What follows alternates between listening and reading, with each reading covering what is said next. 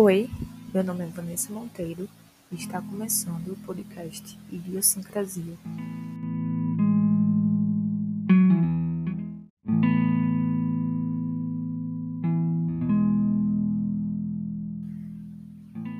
Idiosincrasia Classe gramatical Substantivo Gênero Feminino Significado Particularidade comportamental própria de um indivíduo ou de um grupo de pessoas. Modo de se comportar, de agir, de se portar característico de alguém. Conduta extravagante de um indivíduo. Excentricidade, esquisitice. Linguística. Ciência que tem como objetivo de estudo próprio a capacidade da linguagem, que é observada a partir dos enunciados falados e escritos. Agora, posso estar servindo com dados para ela tende a ser empírica, não tende a ser preconceituosa em relação aos diferentes usos da língua. A linguística considera que nenhuma língua é intrinsecamente melhor ou pior do que outra, uma vez que todo sistema linguístico é capaz de expressar adequadamente a cultura do povo que fala. E o que o termo idiosincrasia tem a ver com linguística? Eu não sei, espero que você saiba. Mas uma coisa é certa: caso sua língua tenha toques de excentricidades e esquisitices, a linguística não será preconceituosa com ela. Bom, acho que até aqui você já conseguiu entender sobre o que será o primeiro episódio desse podcast. Caso não, eu te falo. Sabe, às vezes um gato branco parece ser mais interessante em nossa consciência. Será linguística. A é o conteúdo desse episódio e de todos os outros que virão. Caso você também tenha perdido a descrição desse podcast que você resolveu escutar.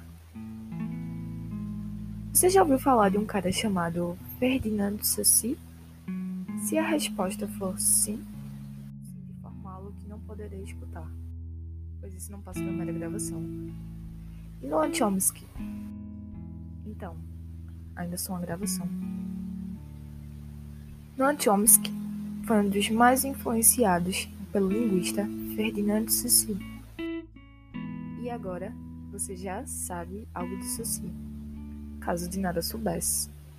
Em contrapartida, somente saberá que Noam Chomsky, tirando uma das informações que já dei, se a floresta é grande e você se perdeu no caminho, reforce do áudio. É um linguista gerativista que contribuiu à linguística moderna, formulando e desenvolvendo o conceito da gramática transformacional. E se você quiser saber mais sobre ele e toda a sua contribuição à linguística, terá que esperar episódios futuros. Ou é um Google. Também recomendo o filme Is the Man Who's Tall Happy. Voltemos a Ferdinando Saussure, pai da linguística moderna da linguística independente, autossuficiente, fundamentalmente estrutural. Fundamentalmente estrutural? Tá, eu não sei se você se perguntou o que seria isso, mas deveria. Vamos lá. Em algum dia do século XX, surgiu uma corrente de pensamento que se fundamentou em uma afirmação que o Sussi fez. Ele disse o seguinte: a língua não é um conglomerado de elementos heterogêneos. É um sistema articulado, onde tudo está ligado, onde tudo é solidário e onde cada elemento tira seu valor de sua posição estrutural. Tipo as características da sociedade distópica do admirável mundo novo do escritor Huxley. E caso você não tenha a mínima ideia do que seja, eu sinto muito. Susi rompeu com o modo de fazer linguística no século XIX.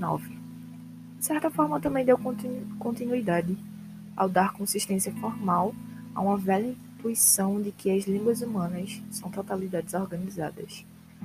Deu à linguística o caráter de ciência autônoma, sincrônica da linguagem, impulsionou a linguística à modernidade. Não é à toa que ele é conhecido como o pai da linguística moderna, meu caro. Agora, você já pode dizer que sabe alguma coisinha mais do que antes sabia sobre a linguística o Suci e suas contribuições à linguística.